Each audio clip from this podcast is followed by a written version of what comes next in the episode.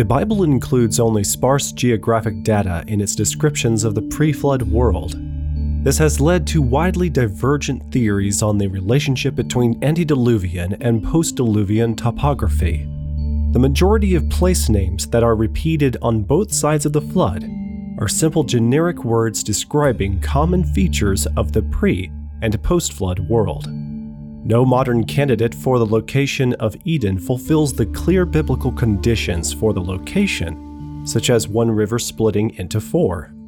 This is because Eden is not placed in reference to modern geographical landmarks, but to pre flood topography. The goal of this study is to provide a thorough analysis and refutation of popular modern locations for Eden in order to better establish the idea that Eden was utterly destroyed by the flood, and that attempts to place Eden in a modern geographical context are misguided. The geography of Genesis chapter 2 is difficult to interpret. As far back as Josephus, we find attempts to locate the setting of the Garden in Eden. St. Augustine confirmed that Eden was an actual place, though he allowed for allegorical meanings. He also tried to explain the four rivers of Eden by positing that some might have flowed underground. Martin Luther believed that the global flood changed the appearance and perhaps the sources of the rivers, and greatly changed the face of the earth, but he located Eden in Mesopotamia anyway. John Calvin believed that the modern Tigris and Euphrates were the Hiddekel and Perath of Genesis chapter 2. He imagined a place where the two formerly to join together and where they split upstream and downstream were the four headwaters. He expressly rejected the idea that the flood changed the landscape. To quote, Still, I assert, it was the same earth which has been created in the beginning. Add to this that Moses, in his judgment, accommodated his topography to the capacity of his age. Examples of this sort of interpretation could be multiplied, but the above is sufficient to establish that scholars have been putting forward problematic and mutually inconsistent explanations for the location of Eden for millennia. However, the view that Eden and the rivers of Genesis chapter 2 are located in Mesopotamia accidentally opened the door for long age interpretations because it minimized the geological effects of the flood. Modern biblical creationists attribute the geological record to the global flood, and so generally accept that the geography described in Genesis 2 would have been destroyed. They explain the reoccurrence of certain post flood place names as a renaming after pre flood landmarks. However, this study will show that, while on the right track, this explanation is incomplete and fails to account for all the data.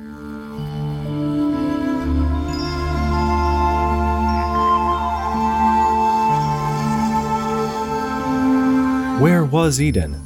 Part 1 Examining the pre flood geographical details in the biblical record by Lita Cosner and Dr. Robert Carter. Originally published December 2016.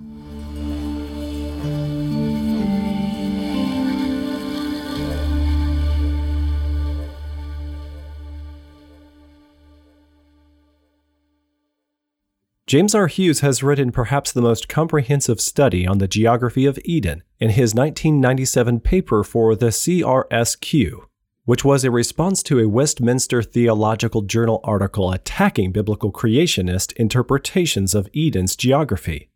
However, it seems useful to publish a survey with a slightly different emphasis, while giving due credit to those who have preceded us. The goal of this study is to bring clarity to the text while refuting attempts to locate Eden in the post flood world.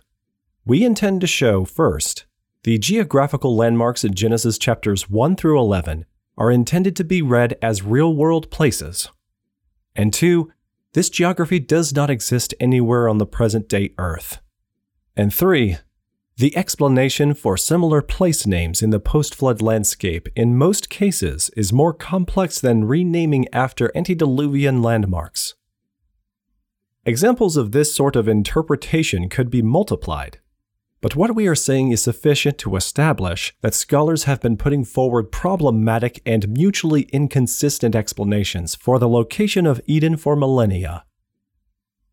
Most of the geographical data from the pre flood world comes from the Genesis chapter 2 creation narrative. And the Lord God planted a garden in Eden, in the east, and there he put the man whom he had formed. A river flowed out of Eden to water the garden, and there it divided and became four rivers. The name of the first is the Pishon. It is the one that flowed around the whole land of Havilah, where there is gold. And the gold of that land is good, bdellium and onyx stone are there. The name of the second river is the Gihon. It is the one that flowed around the whole land of Cush. And the land of the third river is the Tigris, which flows east of Assyria. And the fourth river is the Euphrates. Genesis chapter 2, 8, and 10 through 14. It is worth noting from this passage that the garden is in Eden, Genesis 2, 8. So Eden was a larger area than the spot occupied by the garden. And to quote, in the east, probably indicates that the garden was in the eastern part of the region. The name Eden may be related to a Hebrew word meaning luxury or delight. The rivers are a key identifying feature of the geography surrounding Eden. As Currid states, after feeding the garden, the river leaves and it then divides into four head streams. That term in Hebrew is related to the first word in the Bible, beginning. Thus, when the river separates, it breaks up into four beginning streams or headwaters. These headwaters are the sources of four great rivers, and these will be identified in the next verses. The feature of one river splitting into four rivers would require interesting topography seen nowhere in the modern post flood world. The Pishon in Hebrew flowed around the whole land of Havilah, where there is gold. Havilah must have been adjacent to Eden, or nearly so, and the course of the river must have twisted so that it could be said to water or flow around the whole land. The name of the river does not occur again in Scripture. Hughes comments When one reads the account in Genesis chapter 2, verses 8 through 14, he gets the impression that the Pishon was a significant river equal in importance to the other rivers mentioned. It seems to be incredible that a major river such as the Pishon could disappear from the historic and geographic records so that it's left effectively no historic trace of its location. Much of the geography of Moses' day is still identifiable. If the Pishon was a major river in Moses' day, then we would expect to find other historical references to it, or at least be able to identify its location more easily. The fact that Munday has to appeal to a dry wadi as a potential location for the Pishon seems to indicate that the Pishon does not exist after the flood. There are places called Havilah both before and after the flood, as well as two descendants of Noah, the second son of Cush and the twelfth son of Joktan, Genesis 10:7 and 29, with that name. Etymologically, the word means land of sand or sandy, the post flood area by that name was probably named after the Semitic Joktanite Havilah, and it was part of the area where the Ishmaelites, also the Semites, settled, in Genesis 25, verse 18. Amalekites, another Semitic tribe, lived there until King Saul defeated them. See 1 Samuel 15:7. The Gihon River flowed around the land of Cush, as it says. Elsewhere in Scripture, there is a Gihon spring which supplied Jerusalem with water. 2 Chronicles 32:30, 1 Kings 138 and 45. The word means to bubble or to burst forth, and it is thus a generic name. The location of the river associated with the garden in Eden, however, is a mystery. As Hughes notes, the location of the Gihon cannot be identified in contemporary geographic terms and appears rarely in the historical records. As with the Pishon, it is hard to believe that the location of a second major river in Moses' day would no longer be identifiable. Because the Gihon is connected to Cush, some medieval commentators tried to place Eden in Africa, with the Nile as the Gihon. However, this does not allow for the four rivers to split off from one river. There is no way the Nile can be connected to the Tigris and Euphrates. As Hughes said, the fact that Cush in the remainder of the Old Testament is not used to refer to a southern Mesopotamian location, and instead is found in a very distant geographic location, supports the view that the author is describing a pre flood geography, not a post flood geography.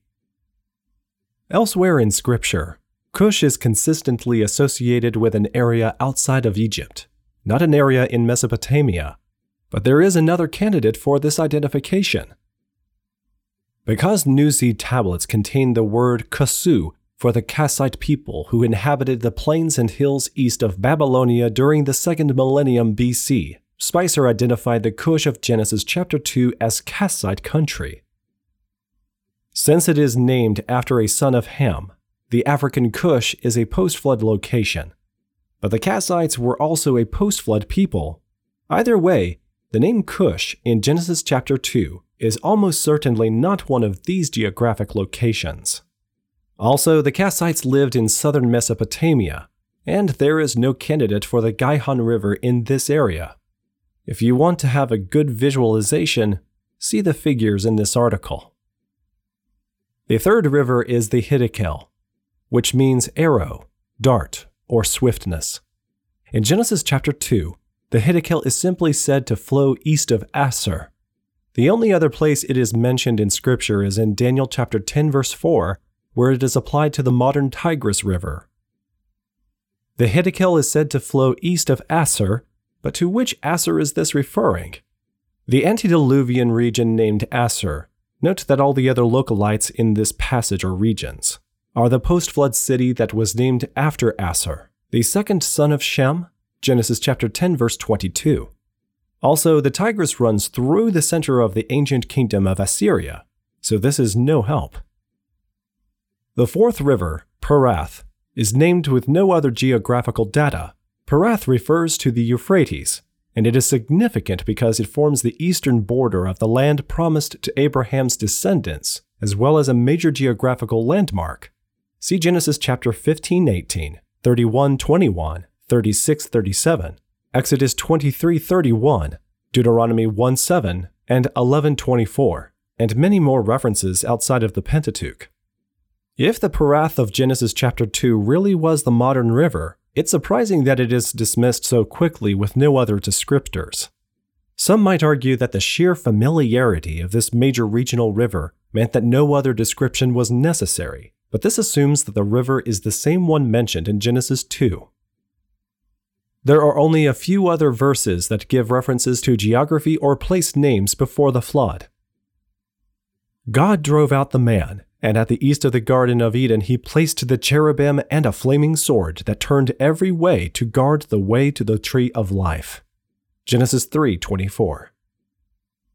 Because the cherubim were placed to the east of the garden, one might assume that there was only one possible entrance to the garden, and that it was at the east. One might also assume that Adam and Eve would have gone to the east of Eden. While it is always precarious to assume what the text does not explicitly state, their son certainly went east. Genesis 4:16 and 17. Then Cain went away from the presence of the Lord and settled in the land of Nod, east of Eden. Cain knew his wife, and she conceived and bore Enoch. When he built a city, he called the name of the city after the name of his son, Enoch. This passage also establishes that pre flood places were named after both significant historical events. Nod means wandering, a reference to God's curse of Cain, and people, Enoch, Cain's son. The place names in Genesis 2 are generic words that deal mostly with easy to understand traits. These words are also easily reused, and we suggest they were, explaining how multiple people and places could have the same names. There is a strong tendency to repeat this pattern in modern societies. How many places exist that are named after simple and common terms? And how many places in the New World are named after places from England, France, Germany, or Spain? The point is that the post flood people would naturally have recycled some names, named people after pre flood people, who then had post flood places named after them, or simply used names that were common before and after the flood. They would have been as freely inventive as people are today. Thus, we would expect a few words to be found on both sides of the flood. But the appearance of such words is no more proof that Eden was located in these areas than that the Eiffel Tower is actually located in Paris, Texas. There is but one cardinal direction referenced in Genesis chapters 2 through 4 east. The garden was in the east of Eden. The cherubim were placed to the east of the garden, and Cain settled to the east of that.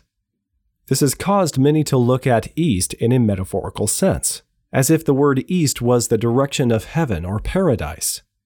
As Wenham's Genesis commentary puts it, For in the east the sun rises, and light is a favorite biblical metaphor for divine revelation. See Isaiah 2 2 through 4 and Psalm 36 10. So it seems likely that this description of the Garden in Eden in the east is symbolic of a place where God dwells. But if Adam and Eve were removed from the garden toward the east, Eden would have been to their west, and east would have been associated with bad things. Significantly, when Israel and Judah went into exile, they also traveled east, and when the Israelites initially entered the Promised Land, they were traveling west. The natural resources named in Genesis chapter 2 must be found in any area put forward as a location for Eden. See the table in this article. These are fairly common materials that can be found in scattered pockets across the globe. Bdellium refers either to a type of gemstone or to a plant resin of a kind found only in arid regions today.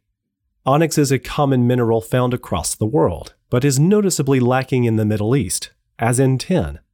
While it may seem natural to associate the word pitch with the oil rich Middle East, in fact, pitch historically has been derived from pine trees. Even if the pre flood Eden were findable, Placing it in the Middle East would mean that Noah landed close to Eden's original location. If we reject the local flood hypothesis, and if we assume the majority of the sedimentary rocks in the region are from the flood, and if we believe the ark floated for five months, why would we ever think Eden was located in Mesopotamia? The few correlations in place names are easily discounted, and the majority of the place names in Genesis 2 have no geographic attestation in the region. In fact, the only way to conclude Eden must be a Mesopotamia locale is to first adopt a local view of Scripture. If one assumes the rivers of Eden can be located in modern maps, one has to start with the Tigris and Euphrates. This generally leads to one of two conclusions. Eden was in Armenia, close to the sources of the Tigris and Euphrates or lower Mesopotamia, close to where the two rivers come together. Beitzel and his influential Bible atlas proposes both as possibilities. There are two chief problems with the Armenian interpretation. Number one, while the Tigris and Euphrates have sources that are fairly close to each other, they do not come from the same source, much less split off from the same river. And two, there is no trace for any candidate for Pishon and Gihon in the near vicinity. There are also two main difficulties with the southern Mesopotamian location. The rivers are flowing the wrong direction, coming together, not separating. Not only that, but Pliny claimed the two rivers emptied into a common lake during the time of Alexander, and they may have had separate mouths earlier in the historical period. Some suggest that the Persian Gulf could fit the description of Pishon. However, even Munday, in his attempt to refute biblical creationists, recognizes this view requires a Hebrew disregard for any distinction between a sea and a river. Such a view has no biblical precedent and appears impossible given the Genesis 2 10 through 14 enumeration of four rivers, two of which are obviously not seas. Hill argues that the Pishon is a river in Saudi Arabia that exists in Moses' day, but which has since dried up. Hill has stated, But where is the Pishon River within the land of Havilah? There is no river flowing from the western mountains of Saudi Arabia down to the head of the Persian Gulf. There is no perennial river flowing across Saudi Arabia today, but there is evidence that such a river did flow there sometime in the past. Only four inches of rain a year now fall in Saudi Arabia, but during the period from about 30,000 to 20,000 years BP, before the present, and from about 10,000 to 6,000 years BP, the climate was much wetter than it is today. Even as late as 3500 BC, that's before Christ, ancient lakes are known to have existed in the empty quarter of Saudi Arabia, which is today the largest sand desert in the world. However, it is difficult to believe that if Moses was describing an ancient river of some prominence in his day, all references to that river would be lost to history. Some people acknowledge the evidence against placing Eden in Mesopotamia, and thus conclude that Genesis never intended to give an actual geographic location for Eden in the first place. Ryle gives a classic expression of this view. The account in Genesis, which follows in verses 11 through 14, is irreconcilable with scientific geography. But the locality of the garden planted by the Lord God, containing two wonder working trees, is evidently not to be looked for on maps. In the description of the four rivers, we must remember that the Israelites possessed only a very vague knowledge of distant lands. They depended upon the reports of travelers who possessed no means of accurate survey. Medieval maps often present the most fantastic and arbitrary arrangement of rivers and seas to meet the conjectures of the cartographist. We need not be surprised if the early traditions of the Hebrews claimed that the four greatest rivers of the world had branched off from the parent stream, which, rising in Eden, had passed through the garden of the Lord God. Similarly, Tremper Longman hypothesizes Perhaps Eden is not a real place, but rather contributes to a figurative description of the origin of humanity. If so, we still need to ask what the imagery points to.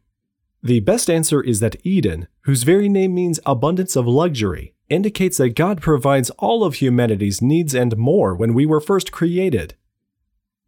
However, this sort of unearthly geography would be unprecedented in Scripture. As Kidner points out in his commentary, verses 10 through 14 go to some lengths to present it as an actual, not an allegorical or mythical spot. And Genesis chapter 2 has the hallmarks of a genuine geographical description from an eyewitness. While the exact nature of the toldot in Genesis has been debated in creationist circles, most would agree that they bear witness to eyewitness information. Of course, there is nothing in the Bible itself to support Ryle's assertion that these people were ignorant of the lands around them. In fact, the Israelites were of Mesopotamian extraction. Terah, Abraham, Sarah, Rachel, Leah, and the 12 tribal patriarchs were born there, and Jacob lived there for many years, used a legal code similar to those used in Mesopotamia, built houses in a Mesopotamian style, and spoke a Semitic dialect similar to those in northwest Mesopotamia, and all this was true after hundreds of years in Egyptian bondage. And it is hardly fair to compare medieval maps with the knowledge of people in 2000 BC or earlier, especially since somewhere in between, people invented complex astronomical predictors like the Antikythera mechanism and had calculated the circumference of the Earth with amazing accuracy. One assumption some interpreters make is that the geographical details in Genesis must have been intelligible to readers at the time of authorship. While true, if Moses was acting as the editor of some sort of written tradition, which is not out of the question, accurate geographical details about the pre flood world could have carried over from those documents to Genesis. Where would Moses get these pre flood documents?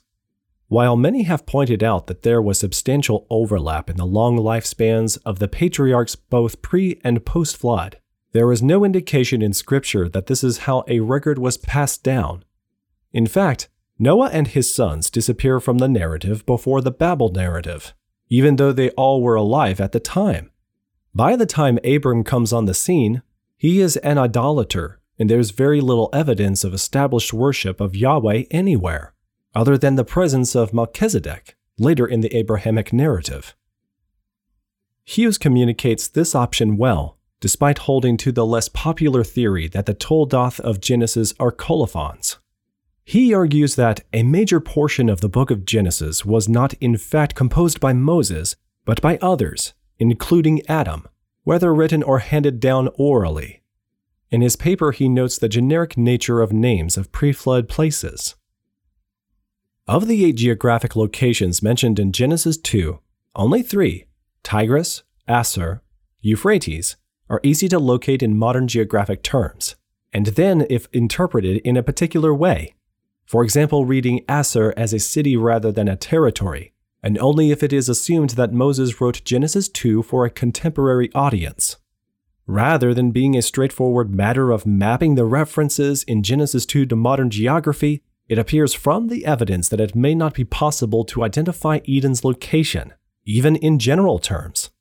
The evidence, in fact, points more clearly to a unique pre flood geography and the reuse of general terms for geographic terms in a post flood context.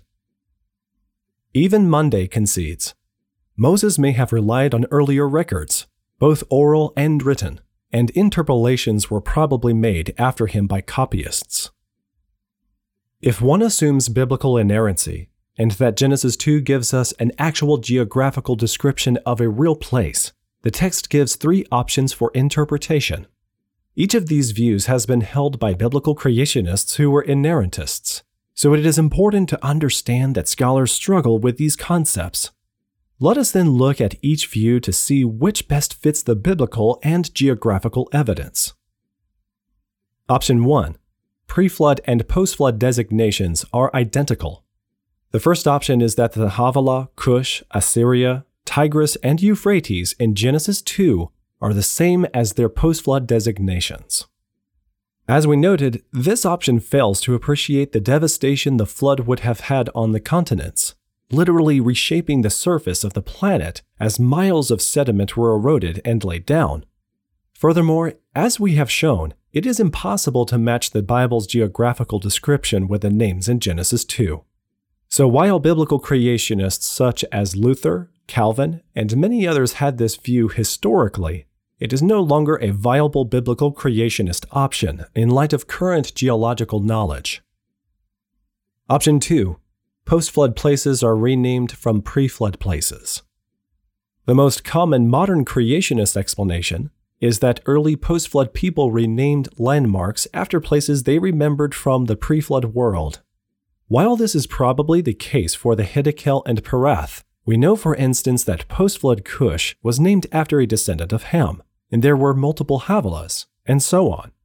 These post flood places were demonstrably named after post flood people, meaning that in these cases, simple renaming is not the full explanation, though it is certainly closer to the mark than option 1. Option 3 Pre and post flood places share certain popular generic names. The third and best option, in our view, is to acknowledge that in the ancient world, many places were named with such generic descriptors that they could appropriately describe more than one place. The biblical record establishes that there was more than one Enoch and more than one Havilah, and the name data we have in Scripture for that time period is sparse. If people's names could be reused on such a scale, then surely it is not a stretch to imagine that generic names could also be reapplied to places. So post flood Havilah, the place, was named after post flood Havilah, a person who happens to share the name with pre flood Havilah, the place, but possibly also an unnamed pre flood person. Thus, we conclude there are no textual, geographic, linguistic, or even probabilistic reasons to hold to a near Mesopotamian Eden the few words used in parallel before and after the flood are easily explained, and the specific geography given in Scripture does not match anything in the region, nor indeed anywhere on the earth today. In part 2 of this article, we will discuss additional physical and textual considerations that argue even more strongly against a Mesopotamian Eden.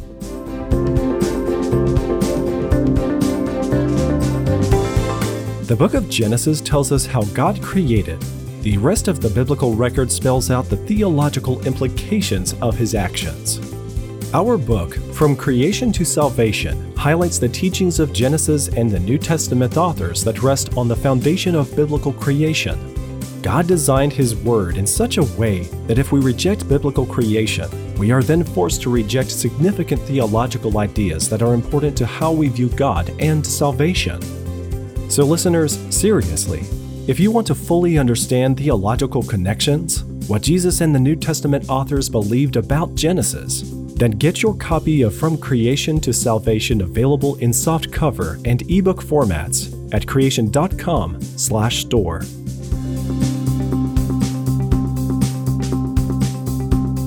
I am Joseph Darnell. For everyone at creation.com, thanks for listening.